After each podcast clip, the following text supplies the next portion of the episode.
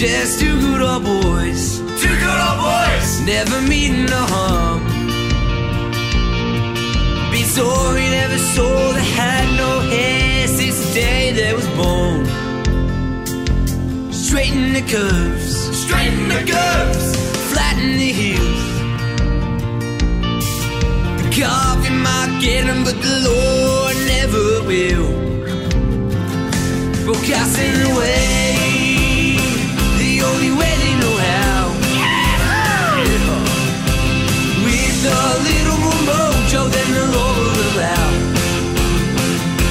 Live from the basement of Voodoo Sound, it's time to get your mojo working. Tips and tools to get you working at your best in both your business and your personal life. Welcome to the Mojo Radio Show.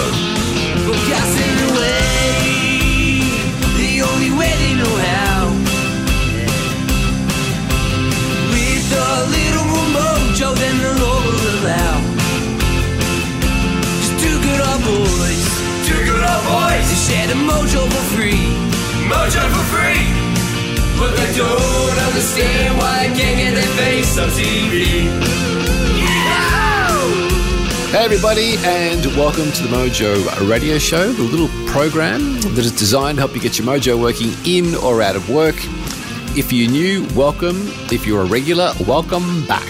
Thank you, AP, the dulcet tones of Andrew Peters, arguably one of the greatest voices in the world. Arguably. Too much? Anyway, we're in season five, folks. Uh, we love having you here. How quickly the years have passed. If you haven't done us a favour yet, get on to iTunes, leave us a review, just one line, just throw us a bone. Sadly, we don't have any advertisers or sponsors on the show. The only thing that keeps us going is hearing from you.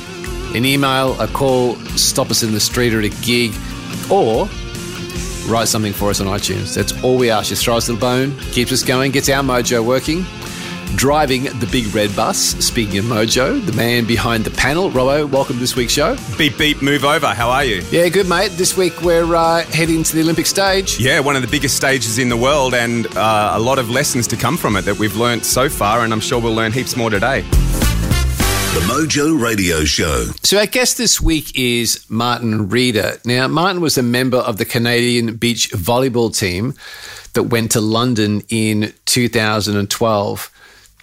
Martin's a guy. What's fascinating when you read about Martin and his journey is that from a very, very young age, he was clear on what his dream was. And today, he's a successful coach. He is mentoring people. He is a podcaster himself.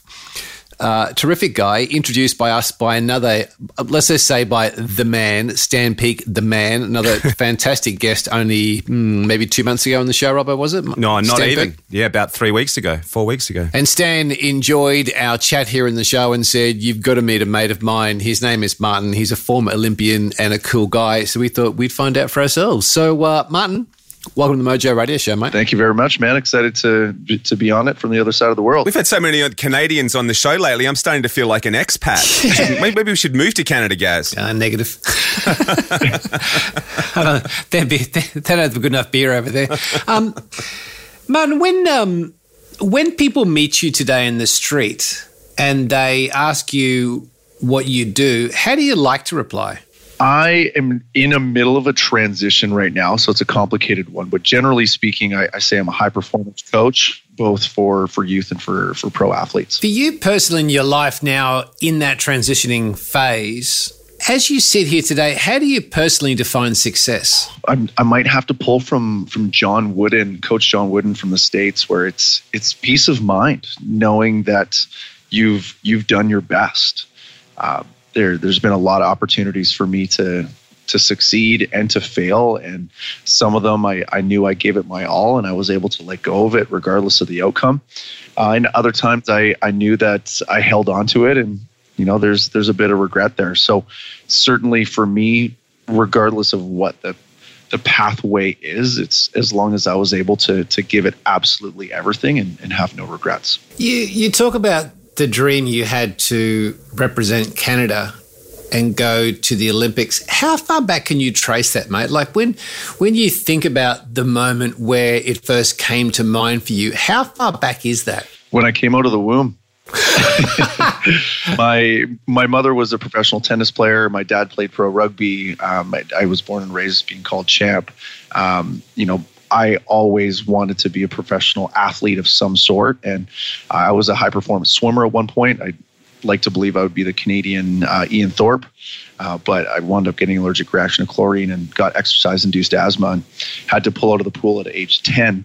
Uh, but being six foot seven uh, and having size 15 feet, that would have been the perfect uh, occupation for me. Uh, but I was able to uh, to find beach volleyball. There was a, a, demonstration in my hometown on Vancouver Island in an ice rink.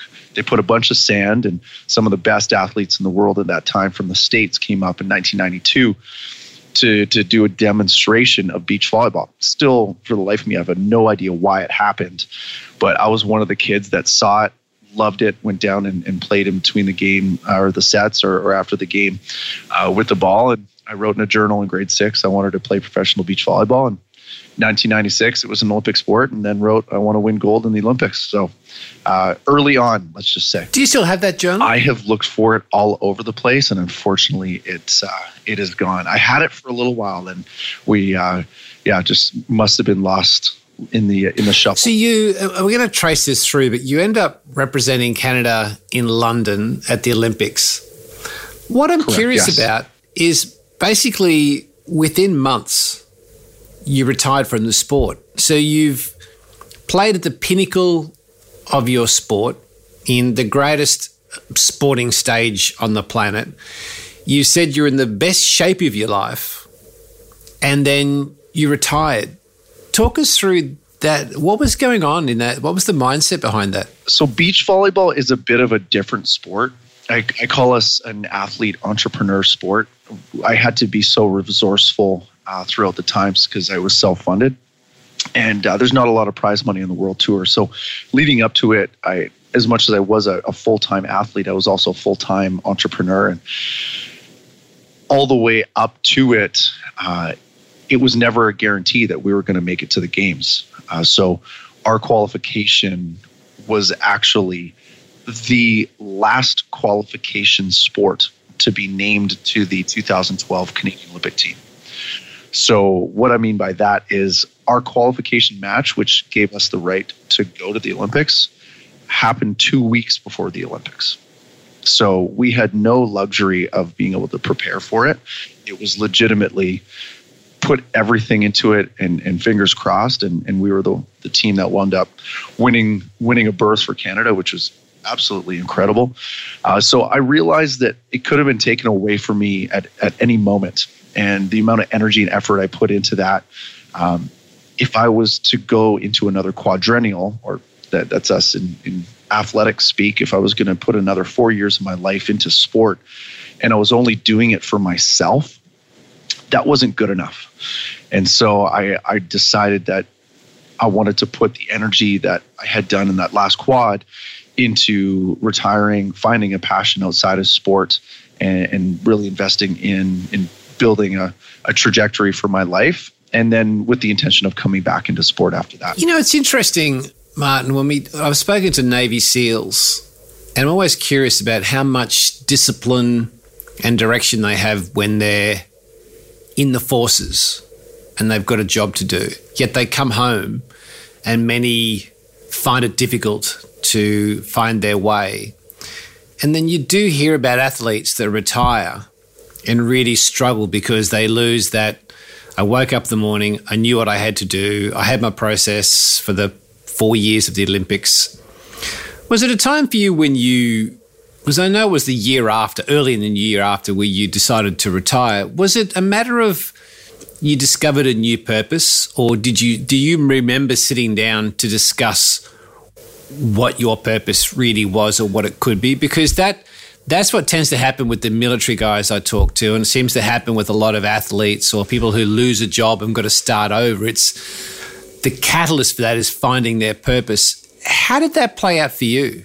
I'll speak to two issues that uh, that come to mind. One is I believe that I was chasing immortality in sport. So, like I said, it wasn't good enough for me to just do another four years to to get uh, some level of higher achievement for myself within it. So I didn't want to spend four years chasing immortality where it was just only for me. And then two, I felt I had so much to offer. I had so much life energy, and, and I really love uh, fitness as as well as using the human body and, and the human psyche to, to help other people achieve their best. And so I decided to take that energy and of that quad and invest in building something that I didn't know what it was. So I, my purpose was really clear, and and I wound up writing. I, I wanted to shift Canadian health culture, uh, and and so I, I set out to do that. If we go back to the qualifying for the Olympics, and I've heard you say that there was a lot on the line, and you had to go through a lot of rigor in order to be selected, and it almost seems to me that getting quali- getting the qualifications to go to the Olympics was actually the dream, as opposed to winning or getting a podium at the Olympics. And this is only from hearing you talk about with, with the how much energy, focus, discipline, work just to get into the team. And then you said it almost was a relief to be in London to compete. When you got to London, did you feel as though you could really win? Like, what was the feeling when you got to London after you'd been through so much just to get there? Talk me through what it felt like and what you guys, as a team, we was. Do you think you could get on the podium? Is that explain that to me? So we were ranked about 45th in the world, and then wound up qualifying for the Olympics, which is top 24. So we we had already achieved a level a, a, new best for our team, and our team was relatively new. So we climbed the ladder ladder pretty quickly. But I like to describe the Olympics as an open concept. It is such a gigantic event, and it is so enormously full of pressure, new experiences, and excitement you've never had before your surroundings totally new there's delays you've never had to experience before it's just it's its own entity and so I, I usually joke that he who shits their pants the least wins in the Olympics.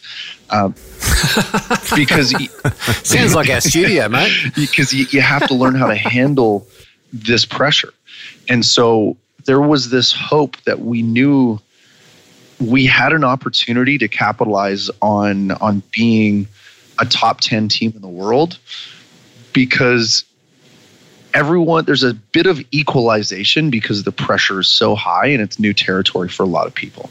And so we we played as, as best we could. We wound up getting 17th but we set our sights on top 10 plus and uh, you know we had some really big battles against top five team in the world uh, from brazil. That was probably our best game where we, we lost by a hair but yeah in the olympics if, if everybody um, does their best, uh, I think there, there's a little bit of equalization.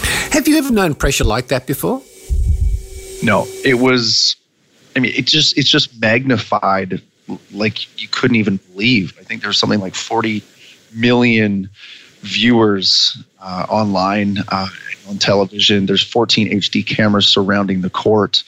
Um, there's 12,000 people in a stadium surrounding you. Um, it, just an unbelievable amount of pressure and eyeballs on you that you just can't simulate. So, did you guys perform to the best of your ability? Like, were you happy delivering in the moment on that big stage? Because handling the pressure there, if it's something you've never done before, I'm just curious to know how did you handle that pressure to deliver? So th- this is one of the the main stories that I tell in, in some speeches I give, where I had to give myself permission uh, regardless of what was happening outside of my control what I did have control over was was my own presence.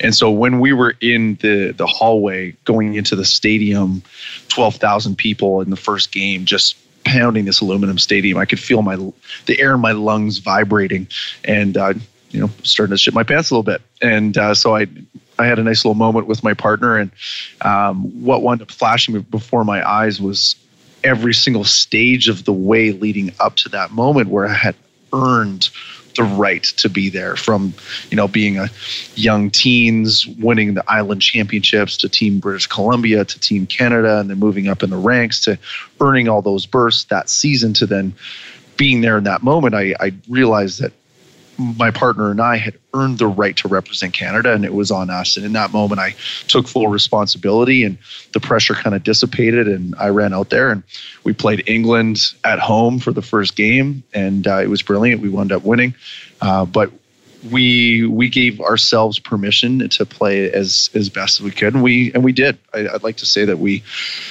didn't necessarily overachieve, but but we were playing at the limit of of what we we had trained for that season, and uh, we we lost to Italy to to be eliminated, and that that was just a really tough game against a team that wound up uh, going going deep in the tournament. So, you know, we we did play play really really well, and there's always a little bit of regret from certain plays and things, but uh, you know what, we we did as much as we possibly could based on uh, the time we'd spent together, and yeah. I left pleased. My partner had a few things that he was holding on to, and he wound up pushing for another an Olympic quad. But I myself was I left very complete and then enjoyed the rest of my time at the Olympics. You said in London, and the quote you said was, you gave yourself permission to play freely.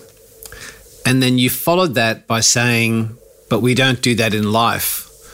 What's your take on that? You know what? As I get more into performance and I really start to realize that sport, academics, life, music, and all pursuits are one and the same. And I believe that people don't wake up with an intention or or much of an intention beyond just existing throughout the day and there's so many people that don't quite understand it the narrative that they have for themselves every single day is in their own control and a lot of people just wind up go- going through the motions and so that moment that i realized i needed to give myself permission i, I began to live very, very, very actively and, and, purposefully. So that the aliveness that I had in that moment, I took control of it. And so I do my best now to, to bring that into regular life. But it's shocking how many people don't necessarily take control of the opportunities that are in front of them because they're they're waiting for something to happen or they're waiting for alignment. So that's what I meant by that. What's the exercise you would do? So give me an example. Somebody listening going, I I want to give myself permission to play freely. They work in an office or they work in the field as a tradie or they're in the being of service to others through emergency response, whatever it may be.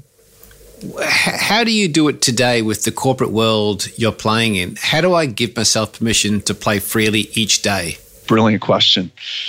Where I would start is by controlling what is in your control and letting go of what is outside of your control.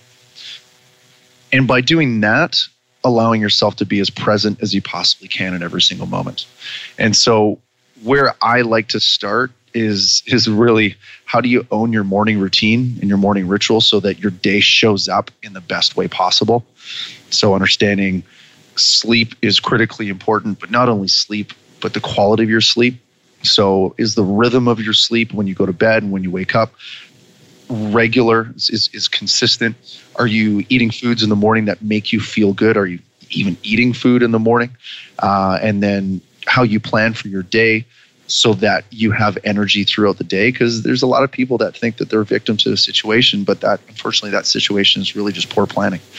And so it's really building daily minute by minute on positive behaviors and positive thoughts. And, and over time you're going to be able to change your reality by taking ownership of the present moment. And you know by letting go of the, the looming deadlines and, and stopping worrying about those and just being present and, and breathing you can create this small momentum in your life of controlling the controllables to then be able to achieve what it is that you want to achieve whatever that means so you just talked about the moment I'm always interested in hearing from people like yourself, Martin. You are, are back of court. You guys are called out. The cameras, the moment you've worked for years to get there.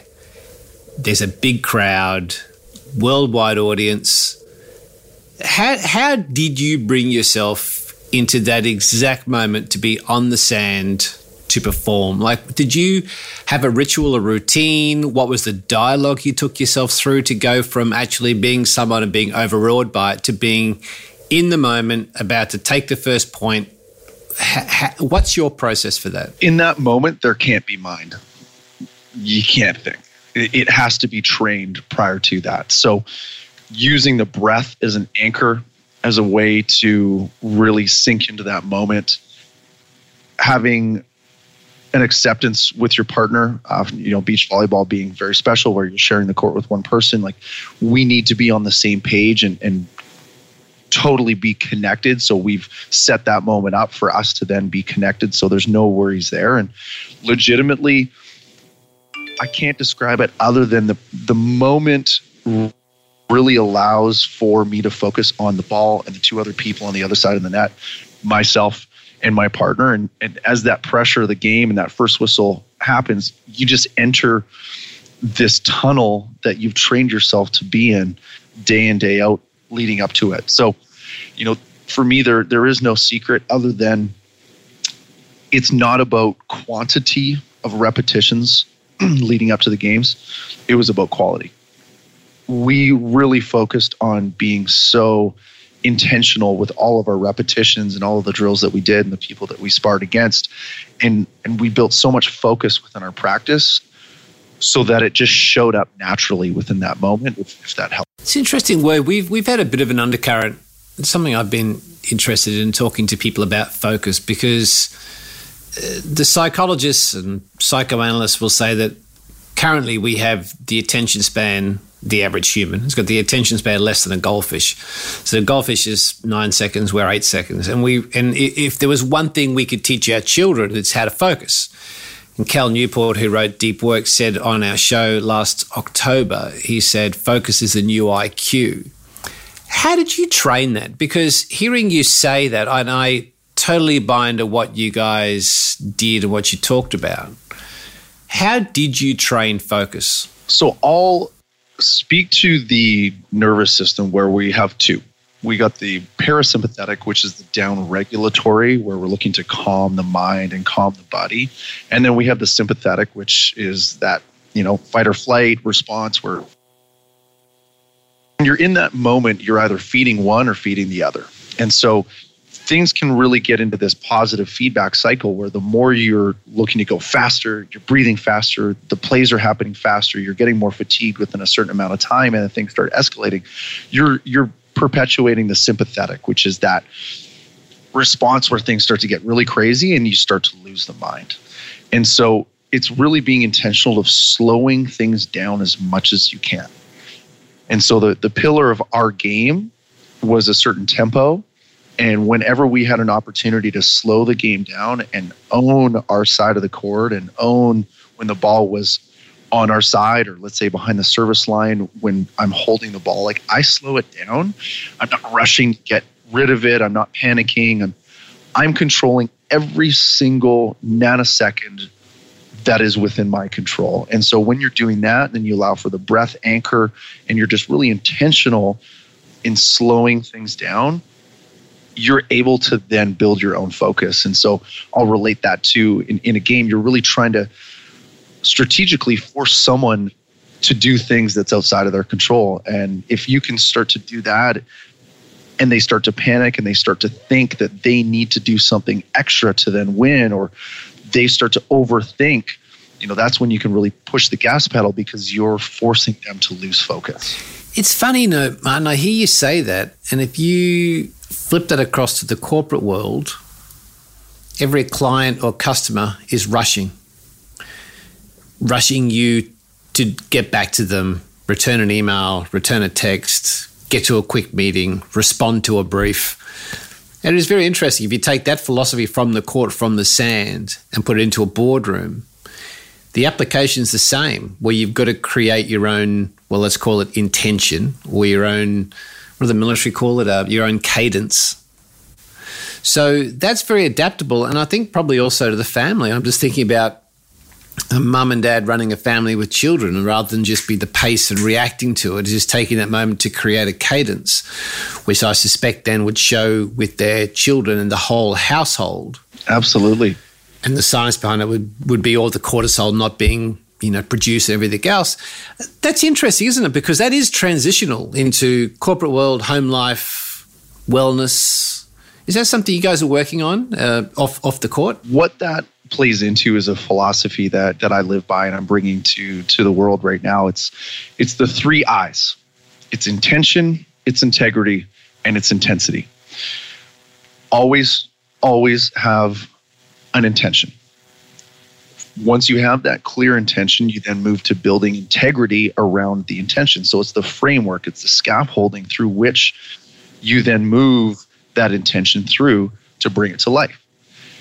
And then as you bring it to life, then the discussion of intensity happens. Now you start to look at how can we strategically make something happen at a higher and higher rate controlled to then come back and build bigger and better integrity. So it all comes back to integrity. And that happens on the court. And that exact same integrity that, let's say, I've built for myself is now applied to business, being an entrepreneur, and, and having a family down the road. So we're always building our integrity. But what's happening right now, and you nailed it with text messages and emails, and everything's happening so quick, and our attention span's really getting so, so tight. Social media is just flying off the handle even fitness as well. Everyone wants that quick fix. We go right to intensity without intention and without integrity. So it's really being strategic in okay, intensity is a way to elevate the experience and we control that to build integrity on our side. It's more maple gold, Robbo. He's just dropped it. Maple gold. That's gold. We're swimming in maple around here lately. We have, we have a lot of maple going on. There's a lot of maple flowing through the studios. Mate, that's really nice. That's um I like the three I's. That uh, that is gold. Tell me how how do you how does a team transition from let's call it practice or rehearsal to game day and delivering on game day? Was there something you guys learned that took you from the amount of work training a number of times a day, day in, day out? What was there something you learned as a secret that helped you go from the practice court onto the actual match court to deliver? So I firmly believe that game day should be easy. Game day should be where it all just comes through clean. It's it's that's where the practice shows. But if you're training intentionally harder, faster, stronger, a wide range of things and you're you're creating what I call a circle. So you're owning a circle of your game. However big that is, wherever that is on the map, you're creating your style of play and you know what that is. When you get on the court, you want to stay within the circle that you've trained and it shows up easily.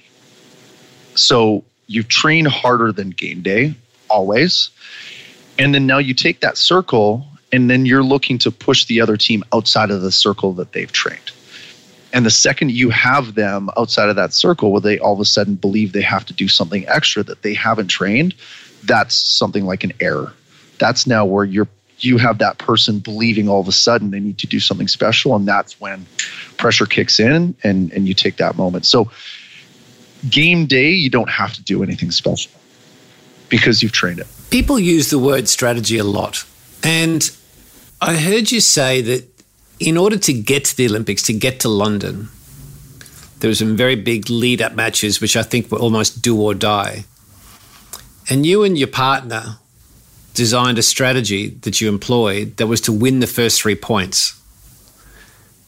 But I didn't understand why why you set that strategy and how that enabled you to go on a win. What what was the thinking or the what was the what was the tactic behind that strategy? The tactic behind the strategy was I mean, we we had the luxury of knowing that team.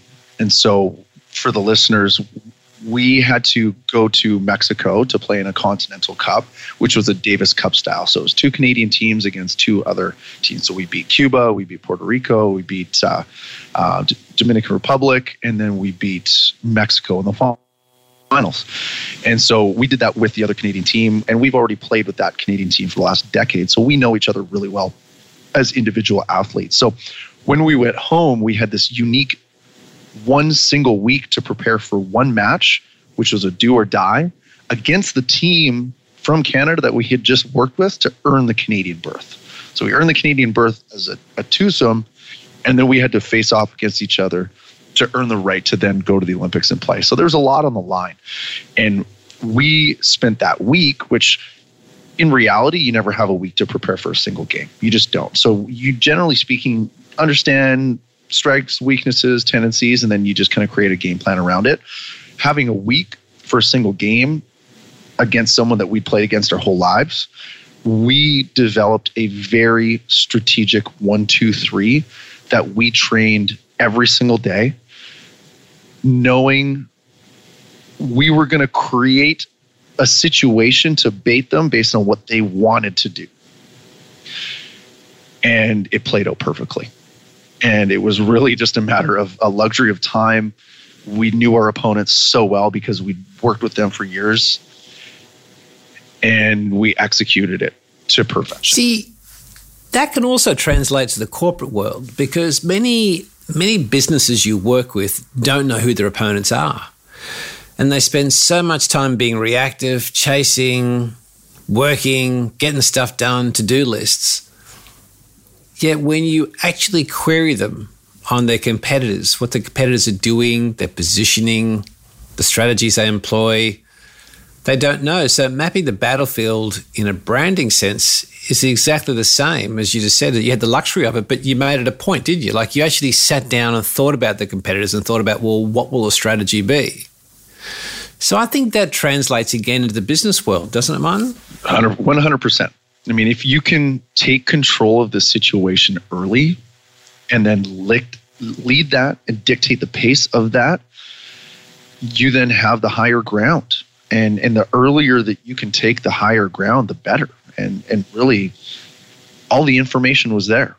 We, we just were able to create our own plan um, execute it, and and we had the higher ground as early as three points, uh, and so throughout the entire match, we we were then able to play within our circle what we had trained. We didn't have to do anything special. We just continued at that cadence, and and it was great. So strategically, you know, those three points dictated the entire game and the outcome as one, two, three. I reckon it's fair to say that Robbo and I will never be Olympians. I think it's fair to say, Robbo. Steady I mean, up. I think we've we, we, Ste- we've let we've let that go, haven't we? Steady on. until until darts Darts. until darts make the Olympics, then there's a chance. However, you have said that we could be Olympic, and I think this is something you wrote on your socials.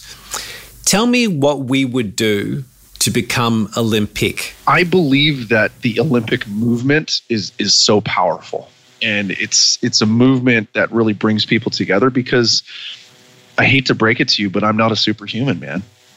I, I'm a regular citizen. I just happen to fall in love with beach volleyball.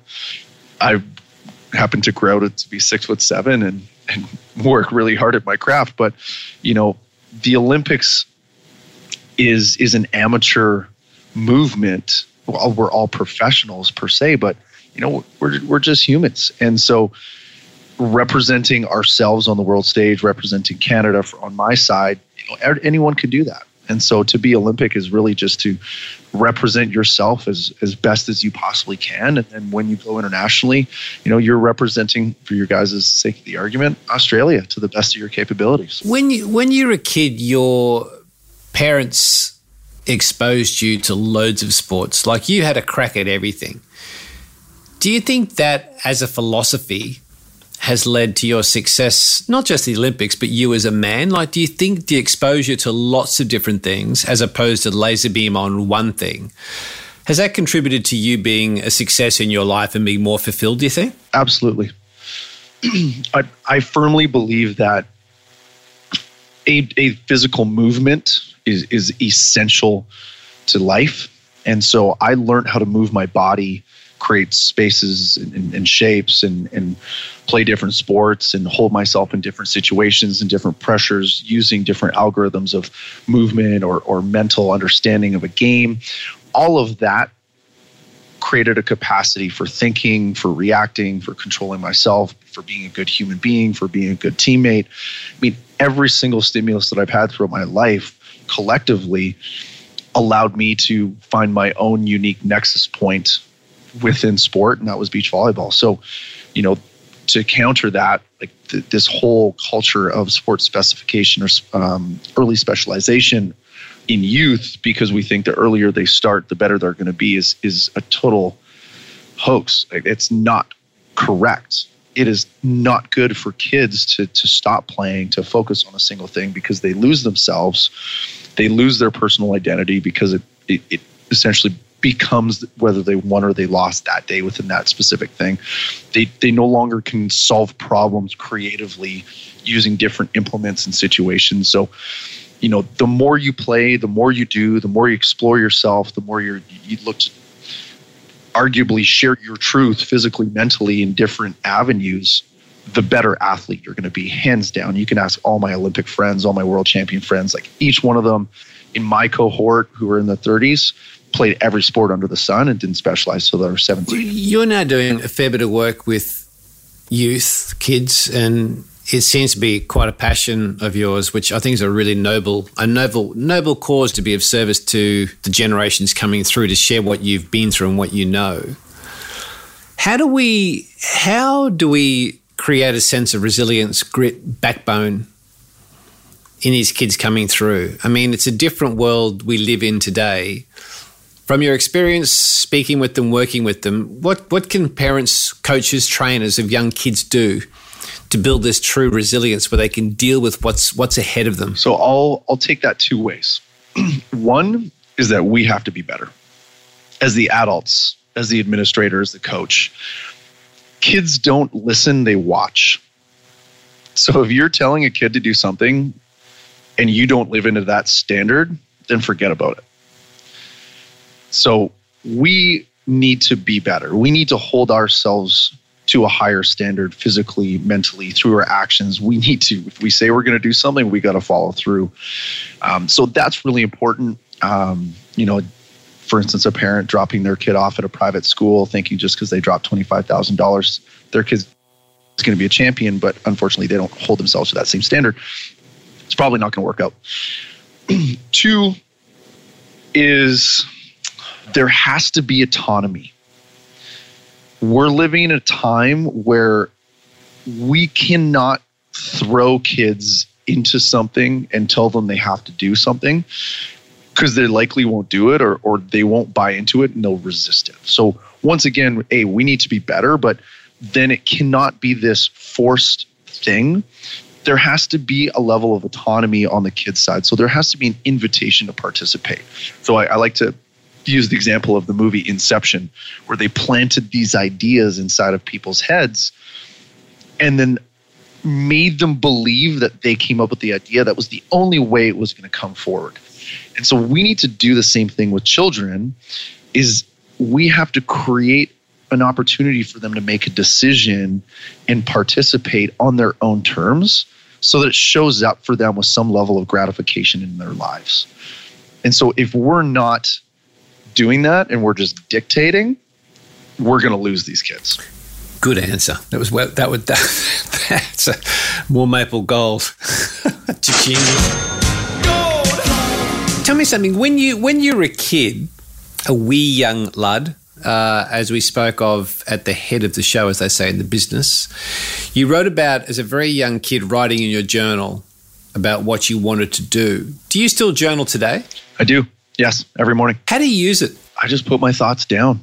You know that that's a part of my morning routine where I, I like to get up, put the kettle on, and and then I well pick up a book and and read a little bit just to get some juices flowing, or I might have been stewing on some thoughts overnight and just wind up writing with no specific purpose other than just to get the voice inside of my head on a paper and usually I wind up coming up with something every single day that, that will serve me well. Any biography or autobiography of anybody who's achieved anything in life, no matter what the field, has always had their disappointments, their depending on what word you want to choose, the, their failures, their roadblocks, their stumbling blocks, their disaster, their tragedy.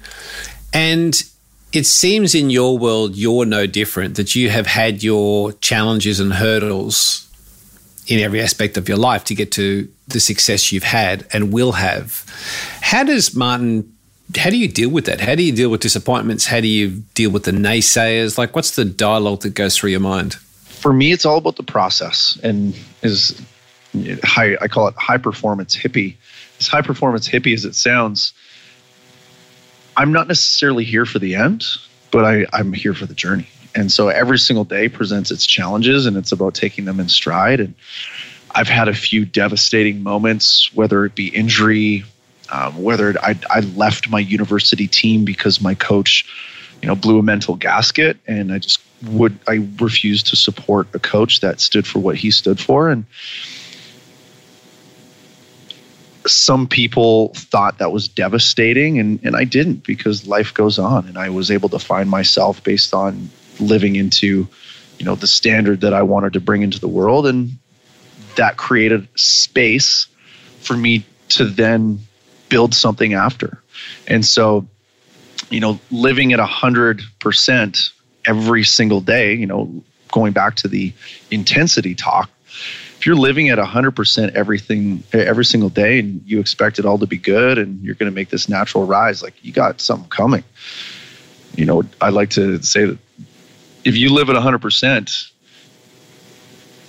you don't give your body or your mind rest, your body is going to force a form of rest and usually that's not convenient and it's painful and you're going to have to figure it out in a tougher way. So you kind of have to have an ebb and a flow to your life. You need to periodize your intensity and and sometimes when life hits you and you got to sit back a little bit oftentimes that's that pause in life before you can really pull the sling back again to to release the shot and so there always has to be that ebb and the flow. And if you expect to be on top of your game all the time, then yeah, either a big one's coming or uh, you're super, super lucky, which I haven't met anyone who's that lucky. So here's the question ebb and flow, both of them, big, both listeners of the show. Um, you, how do I know that I am recovering and I have a necessity to recover as opposed to slacking off. So, discipline, I've heard you talk about a lot. It's been something we have had as an underlying thread through our show for five seasons. Is that it seems like discipline is something we really need to focus on and bring into our world. And people would go, I need to recover. What that is, is what Steven Pressfield wrote about in The War of Art is just the resistance. It's just all the crap excuses we give ourselves to not get off the couch and go and work out. Yet the flip side is any high performer at 100% knows they do need to recover. Tell me your take on that grey area between true recovery and the resistance, which means we're not getting after it, we're not doing the stuff, we're not doing the work we should. Like, where's that fine line from what you used to do as an Olympian with your partner and also what you're seeing now in the corporate world or the people you're training? Well, I'll describe it for myself. Um, it, there was a time where after the Olympics, I, I fell out of love with the Olympics. And it, it was hard for me to go to practice. And I was physically exhausted. I was hurt. And I just no longer was able to push through injuries. And, and I it's the first time in my life I made up an excuse to miss practice. And so that was the moment where I went, holy smokes, this is not what I want to be doing. And so I, I'm I'm too fatigued. I'm pushing too hard just because it's all I know how to do. And so I took a pause. I gave myself some space, and I was able to find my creative spirit. And that wound up pulling me in a different way. And I respected that and, and wound up making my decision. So it was, you know, it took me four months to retire and, and leave the sport that I love so dearly. But it also took me respecting what my body and my mind were telling me. So I fell out of love with it. And so that was that wasn't you know, I, I, say it's easy now, but the writing was on the wall. But for someone, let's just say who's, you know, it's it's work and it's less about what they love to do, it's just what they're doing. Rest doesn't always mean stopping.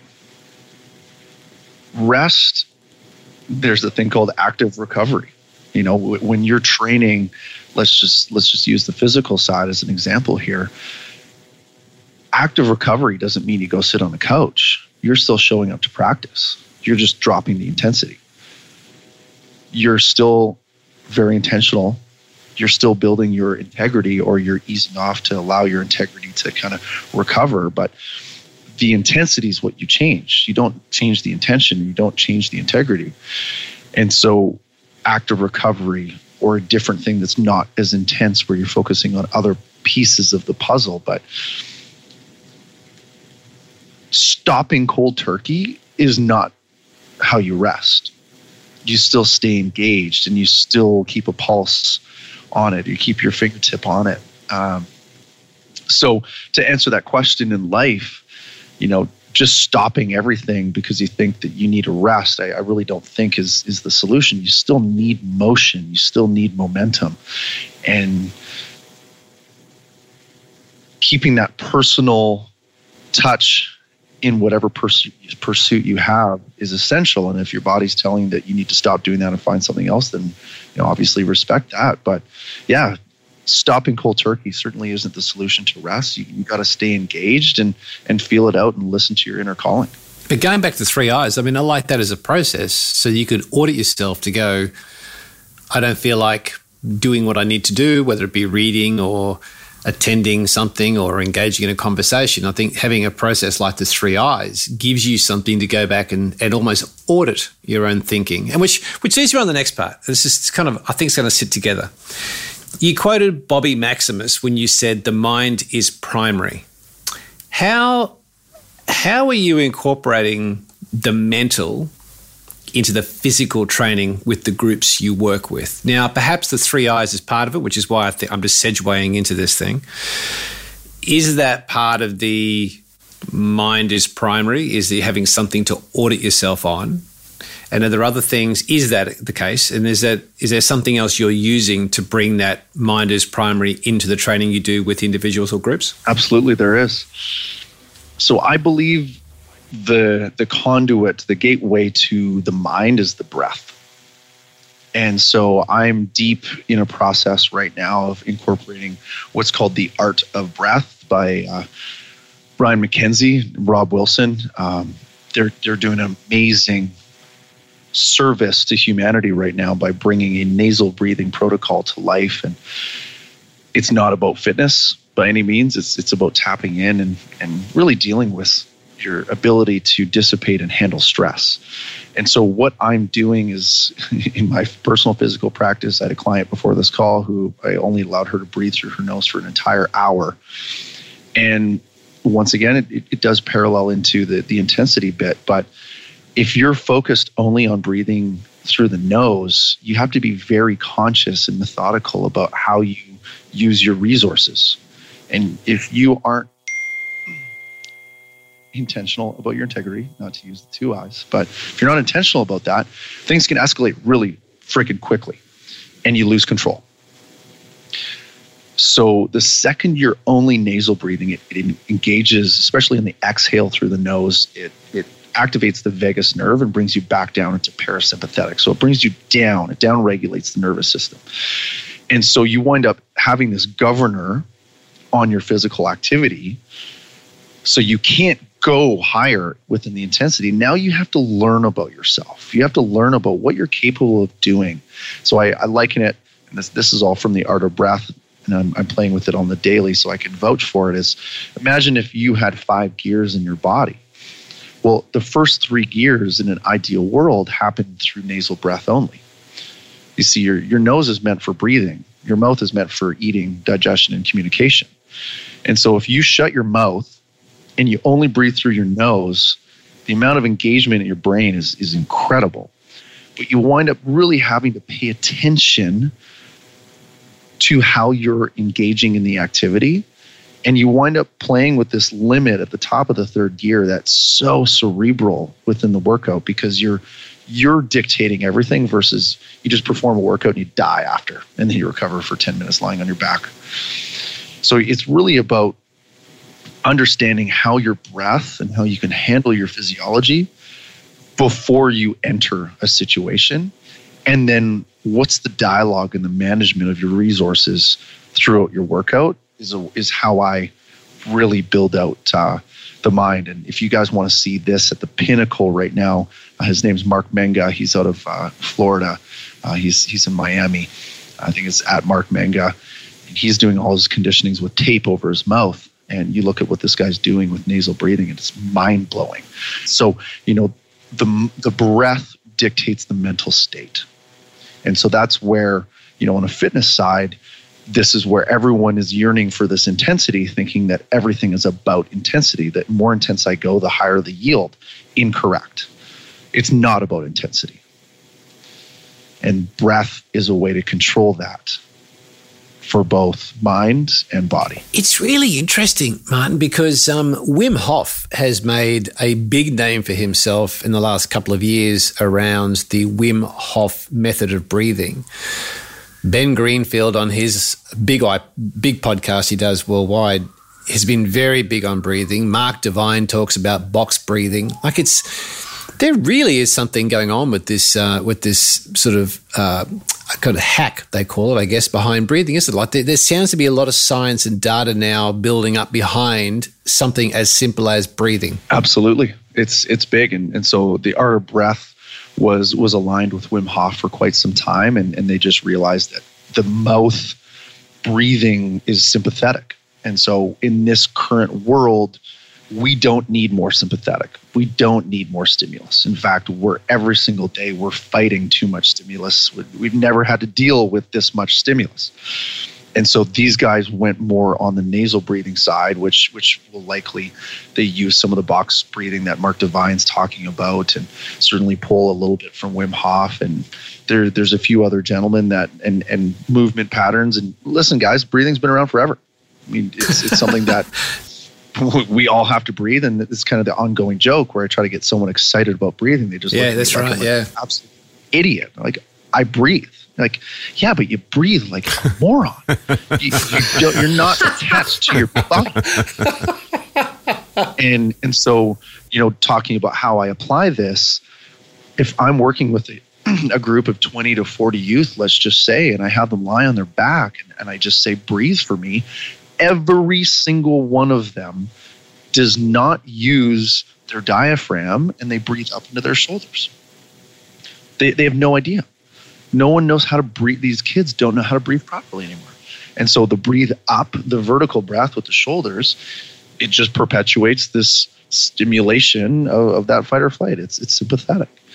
But if you are consciously breathing in and out through your nose, like, hey, wow, I can actually control my environment and I can control my thoughts and I can calm this anxiety or, or depression bout.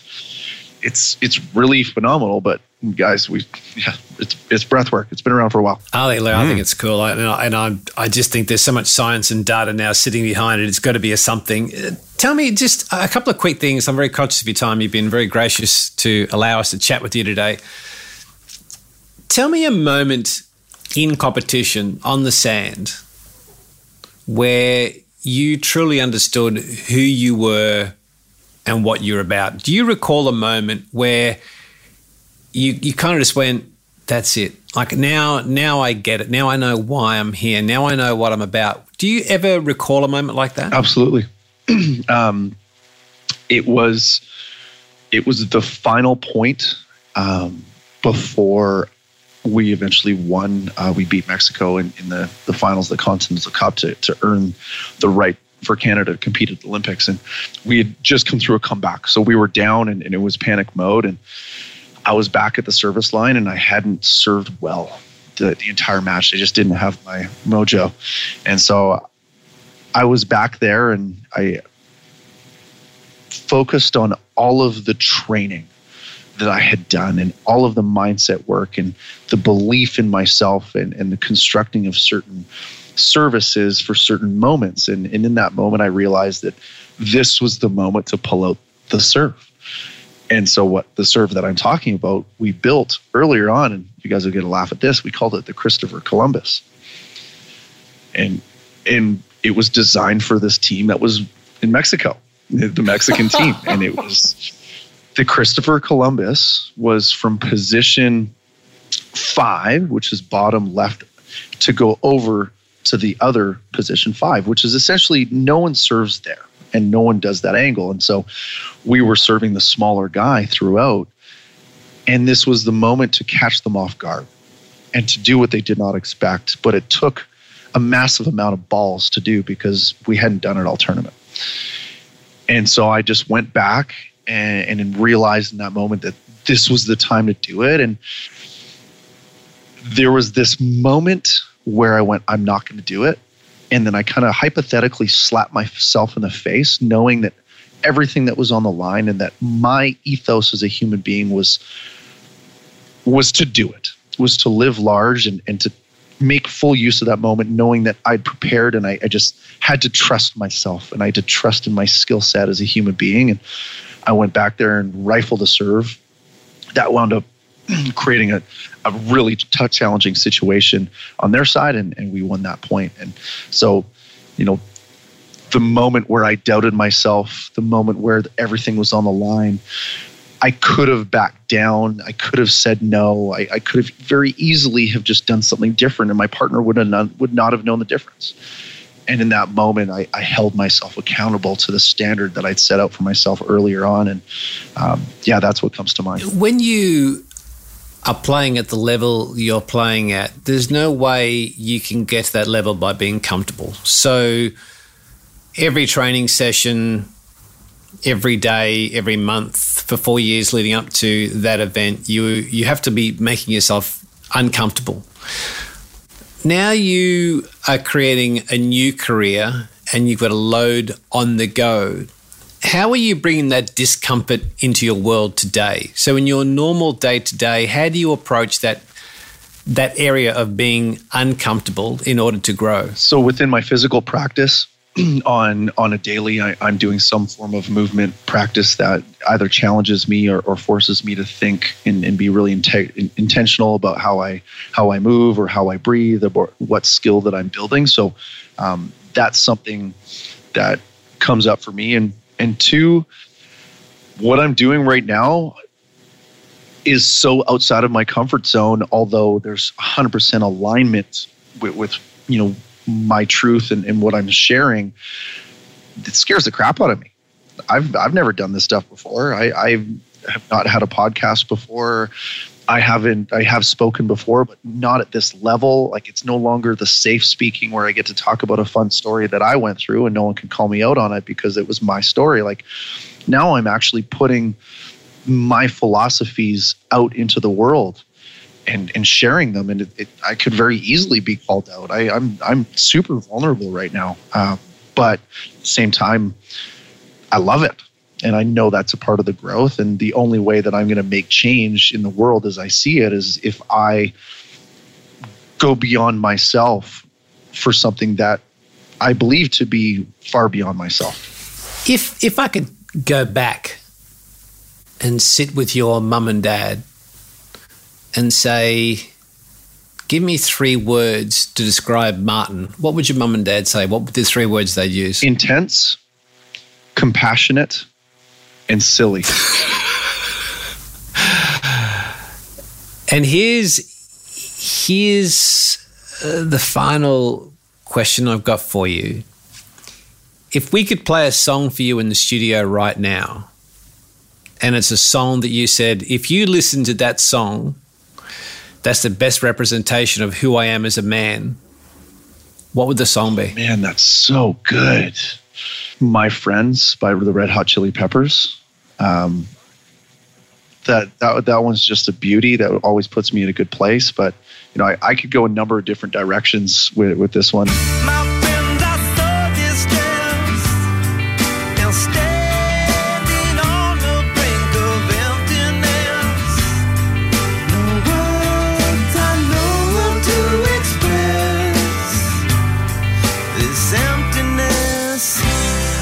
this has been fantastic. I could actually talk to you for hours. I think your take on the world you've come from, the world you're creating, the purpose you've got for your country, the way you articulate, you're thoughtful, you you choose your words wisely, and it, and they are wise words chosen wisely. Mate, I've really really enjoyed our time, and uh, we're very grateful for you spending time on the Mojo Radio Show. Thank you, mate. That was my pleasure, and I love the word mojo. Um, Austin Powers was was a, a part of my relief uh, on on tour. We we loved watching his movies, and so we would always joke about Mojo. And I, I call my my girlfriend. She's got Mojita right now. She's she's on fire. So um, yeah, yeah, yeah. The the Mojo is is a part of our daily conversation. So thank you to you guys for uh, making it easy for me to to hop in. No, it's awesome. Now, people who want to learn more about you, mate, where where do you send people? Uh, right now, it's just straight up Instagram as I get my my personal website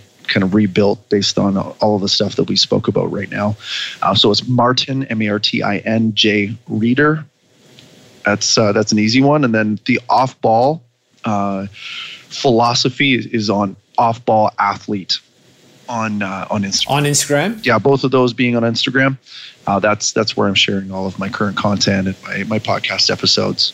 And if you're interested Terrific. in the breath work, uh, my off ball podcast number three is with Rob Wilson, one of the founders of the Art of Breath. I'm going to use that for my rugby team. Yeah, I'll put all those links in the uh, in the show notes, mate. Um, thank you. It's been absolutely terrific, and thanks again to Stan Peak, who's a, a mutual mate who put us in touch. He's uh, Stan is the man. That he is. That he all is. hail Stan. All, all hail the man. thanks, mate. Really appreciate your time. It's been great. Yeah, it was fantastic.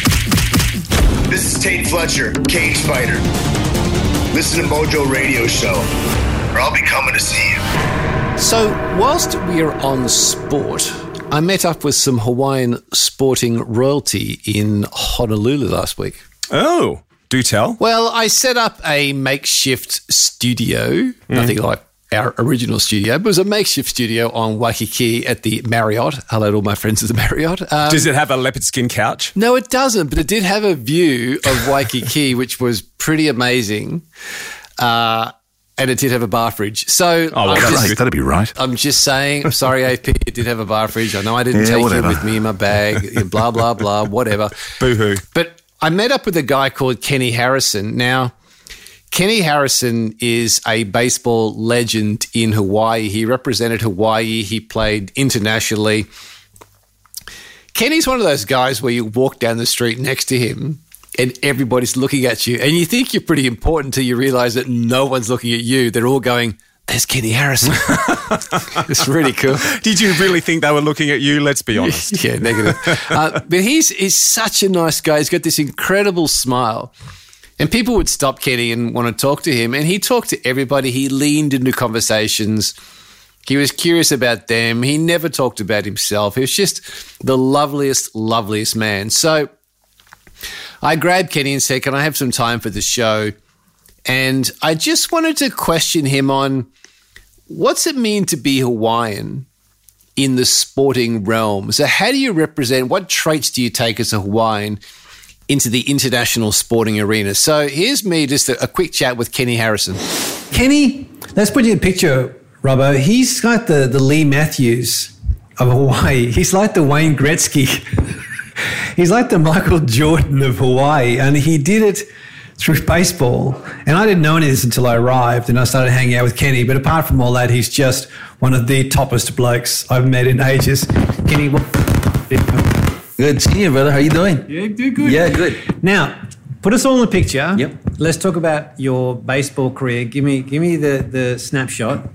Okay. Where did you and what did you do in your baseball career? Uh, well, I played here at the University of Hawaii, um, and I was uh, All American uh, my senior year. So um, from there, I played in Japan uh, for a couple years uh, professionally, and then played with the Pirates for about about a year or so, around there, a little less. Mm. Short career, but it was good. I, I, was I was pretty good, you know, and so. Uh, I mean, I think I made a name for myself here in Hawaii because it was such a big um, huge uh, opportunity for a lot of young kids, local boys, and you know it was a there was a game in town, so everybody loved to be there. It was so it was fun. So, you know, I was happy-go-lucky guy, kind of how you and I met, you know, and so we've had some fun, and uh, it, it, you know it was it was great because it kind of catapulted me into to my career where, where I am today. Mm. Yeah. You got five boys, and you got one boy who's currently get this, Robert. He's got his own baseball card. So Yeah. cool. He's got his name, his face on a baseball card. Where's your son playing at the moment? Uh, right now, he's in uh, Milwaukee Brewers organization. Yeah, so he's in spring training right now, um, getting ready to you know get shipped off somewhere. Um, but before that, he was playing at Oregon State, who just was in the Mm. College World Series um, last year. So yeah, it's been doing good. good. Yeah, yeah, he's he's all right, man. He, he's good. He's good. He's solid. He's, he's working. hard. He's uh, you know done a lot of good things just uh, as a human. You know, getting to the point, working hard, and mm-hmm. putting in the time in to um, be where he is. Been a good lead brother, I would say, for all mm-hmm. the rest of the four brothers he does have at home. So yeah, I, I say he did all right. Yeah. So the reason I asked was obviously you're very, and I thought it was super cool seeing his card. Yeah. But apart from that, when you and I were talking, having a coffee together, you said you coached kids for, for three years, words were, "Man, it was hard." Yeah. How did you find? How did you find and how did you approach coaching young guys in baseball? Well, actually, I, I've coached uh, a long time. Uh, I, I, I was a head coach at uh, Punahou School here in Hawaii, one of the most prestigious schools around, uh, for three years. But prior to that, I, I had coached young kids, my my oldest and my middle ones, all the way through um, through that time. I- And, and I, I think the yeah, as as we I coached and kept going through it, things just seemed to, to change. You know, uh, kids were different. Um, you know how you approached a, a- player, a child was different. You know, um, so for some reason I don't know where it changed, but it just started to to change. So it, it's just become uh, more difficult. You know, like you talked in your um, speeches with us here about everything quick, quick, quick, quick. Mm-hmm. You know, and so everything's instant, instant, instant gratitude and gratification, all that stuff. So I think it's just changed full circle now. Where as a coach, it's just a very different approach, mm-hmm. very, very different approach. Where I'm old school. You know, What's old school? Old school, man. you did know, you old school? Oh man, old school. I mean, you know, dad used to yell at me, you know, all the way from, you know, the park to home and just understand that, you know, hard work and, you know, it's just, yes, sir. And it was just very much so that, you know, I think kids now are more apt to questioning, uh, just having their own opinion, which is great. It's just as a coach, understanding that, as a parent, understanding it and trying to mold, you know, your son to fit kind of within there, right? So, mm-hmm. I, you know, it, it's hard because I think for me and, and my wife, you know, we, we live with our kids, right? Mm-hmm. We we can mold them like a piece of clay, right? Mm-hmm. And, and and and make them the way we want and kind of shape them. But we can't. You can't do that for every kid. So you know, understanding that and trying to mold kids and figure them out, but understanding how to teach them that. You know, my father worked three jobs, like I told you, man. I barely had anything. You know, and so to to try and teach kids that and understand that it's hard because kids don't start at that level anymore because our parents have helped them get to a higher level where they're starting. You know, it's kind of it's tough. It's So it's how do you yeah. how do you do that, Kenny? How Yeah. are you approaching teaching Yeah. the boys about? Because you said your, your dad worked three jobs. You Yeah. said he was a hard worker. Yeah. and he taught you discipline. Sure, yeah. Mm-hmm. he taught you hard work, old school. yeah, yeah. How are you bringing that to the boys? Like, Yeah. how do you approach resilience and grit with your Great, great question. You you you, kind of have to have that that balance. I think you know uh, where it's it's hard, you know, on the kids a lot, and, and you you you driving them, but at the same time you're loving them too. At the same time, you know, old school is just you know hard, hard, hard, right? It's just and so I, I learned a lot about that and understanding that part. So you know, my job was to teach my kids and to be good men, great men, you know, to be able to treat people correctly and understand that. So, you know, when you're in your own home and your own kind of bubble silo, you, you keep that, you know? So I, I've taught them that and, and I've, I've let them know that, you know, you got to work hard. I think sales has helped me too at the same time. Um, you know, being an athlete, you're always working, you're getting injuries, you got to work through it. Um, but I think sales has taught me a ton of. I've been in 20 plus years now, and it's taught me a lot about that mm. resilience. Mm. You know, people telling you no, mm. meaning not right now. You know, come back. You know, when you first start off, it's like, oh my goodness. But now, as I climb in my youthful age, um, you know, you understand that. And so, you know, I've taught my kids that, hey, you got to work hard. You want to be this person, you still got to work hard. You have to put the time in. It's not going to be given to you. And I think baseball kind of, the game itself teaches you a lot about that, right? There's a lot of failure, you know, three out of ten success. Yeah. You know, and you're you're great. You're you're, you're a yeah, Hall of yeah, Famer. yeah, yeah. I mean, you're failing seventy percent of the time. So I think those lessons in within baseball teach you that, right? That it is a grind. That you you you know you might be able to you know do a basketball lesson, learn how to dribble better. Yeah, you're gonna have good handles, better skills. But baseball, no matter how much I teach you how to hit, mm. you still gotta hit between eight guys defending you. It's it's hard to be successful. Mm. So I think the game of baseball that I learned and then things from my father, my parents helped me. But yeah, at the same time, I've kind of molded it where I still love my kids. I have a good time, like I have a good time with you. You know, just laughing, having a good time. So there's a good balance now for me. Um, where in the beginning part of my oldest son, I was on him a lot. But you know, he came home one day when he was eight years old. Say, hey, he told my wife, I, I don't- I don't think I want to play anymore. I was like, whoa you know? So i had to look myself in the mirror and say i, I gotta change. I gotta i gotta figure out a way to keep him you know engaged loving his game loving me because at the end of the day i want him to be my Yeah, best well, friend. yeah, be right? yeah. it'd be a big risk right? And so i started doing that and as as he got older 10 11 and now 21 he's my best friend. He calls me every day. Every day you know about things. So I, I think i found a good formula Can I um, maybe Yeah. take one of those calls? Given the fact he's got a baseball card, Yeah. it's kind of cool to talk to him. oh absolutely To know, to know something. oh, any, any No, I've never for you to- for you I've never spoken to anybody who's got their own baseball card. That's yeah, that's good. Yeah, yeah, that's yeah. Good. He's got his own card. I mean, it's it's one that he's he's gotten. Hopefully, he'll get more. But yeah, I mean, he's a humble kid and uh, worked his tail off, you know. And and so, but again, I think it's that balance. And like he says, he he he calls me all the time. You know, asks me for advice. Yeah, Kid going across playing in Milwaukee. yeah. What does it mean to him Mm-hmm. to be Hawaiian?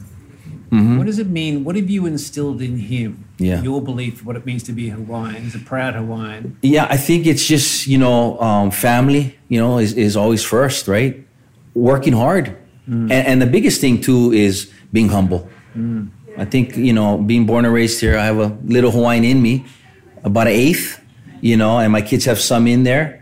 Um, I think a lot of it is being humble. Mm. You know, playing the game right, doing things correctly. Mm. You know, you know, knowing that you know when someone talks to you you're respectful and all those good things so i think he knows that and mm. and if you ever speak with him you'd be like hey yeah this, this kid's a good dude Good guy. good guy yeah so like- just like Kenny. just like his dad Just like yeah, his dad. just like his dad so yeah just just good fun and but yet very humble you know no don't, don't need much attention at all you know doesn't want to be Mm. in the limelight. And so i think that that's just kind of the, the culture itself. It's a very very you know like they say mellow kind of humble culture you know? So i think that's what he's taking away. To be hawaiian representing the, the state of hawaii uh, is important to him as well you know? And knowing you know the the legacy of of his name harrison last name he knows that as well within the baseball community. So i think he knows a lot of those things and he'll tell you that i mean you, you hear it in his voice you know so you know i think it's hard work from my wife and, and myself trying to just raise some good harrisons yeah Tell me, you, you've obviously played with a lot of good coaches. So you think back to your career here, Yeah. Mm-hmm. Japan, All American. Tell me a piece of advice a coach gave to you that you remember from your playing days that you still apply to your sales days today. Oh, that's a great question, man. Oh, you put me on a spot on that one. Man, what are you doing? It was going to be easy. You know, you're from Australia, so far away. You got all these questions, like man. Um, I, I think I think the the best advice that I was ever given was to never give in. Never give in. You know, never give in. You know, because you're you're facing guys every single day that are coming in here from big schools and whatnot, and you know they're they're top notch players. But if you don't give in, I think. Well, I know uh, you won't give up. You know, you just can't give in. Because if you give in, you give up. So I don't give in. And I never give up. And I try to teach my sales reps the same thing is that, you know, you you can't give in. Customers gonna tell you no. It just means no right now. You got to Yeah, just keep going, right? Yeah. You have to keep going, keep building that relationship. So uh, again, I say if you give in, you give up. And and so I think that's probably the best advice that I've used going forward, you know, because you know, I'm just I love trying to close. I love meeting people and saying, "Okay, you know, what is it then? You know, we got a great product here. You tell me, right? So you just can't give in. If you do, you give up. You know how you mentioned the boogie board last week that you got given? You didn't go boogie boarding with him, did you?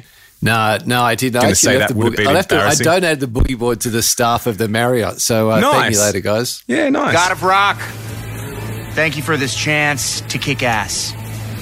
We are your humble servants. Please give us the power to blow people's minds with our high voltage rock. In your name we pray. Amen. Amen. Now let's get out there and melt some faces! The Mojo Radio Shows. Lessons in Rock. I'm going to turn the show on its head this week. I've got a lesson of rock. Do tell. I was flicking around on Netflix the other day and came across what has to be the best documentary I've seen in the past easily 10 years. And it's not just from a rock perspective, it's all about John Mellencamp and it's called Plain Spoken. Have you seen that at all? Not yet. Not yet. Well, you should, can I tell you, because it is full of gold. From little snippets of him talking about overcoming spina bifida as a kid and the effect that had on him as a, as a grown up, to living with his grandma who told him every day, don't forget you're the luckiest, handsomest, most talented boy in the world. I mean, what sort of base could any songwriter who wants confidence want to come from with, you know, mm. hearing that until the age of 42?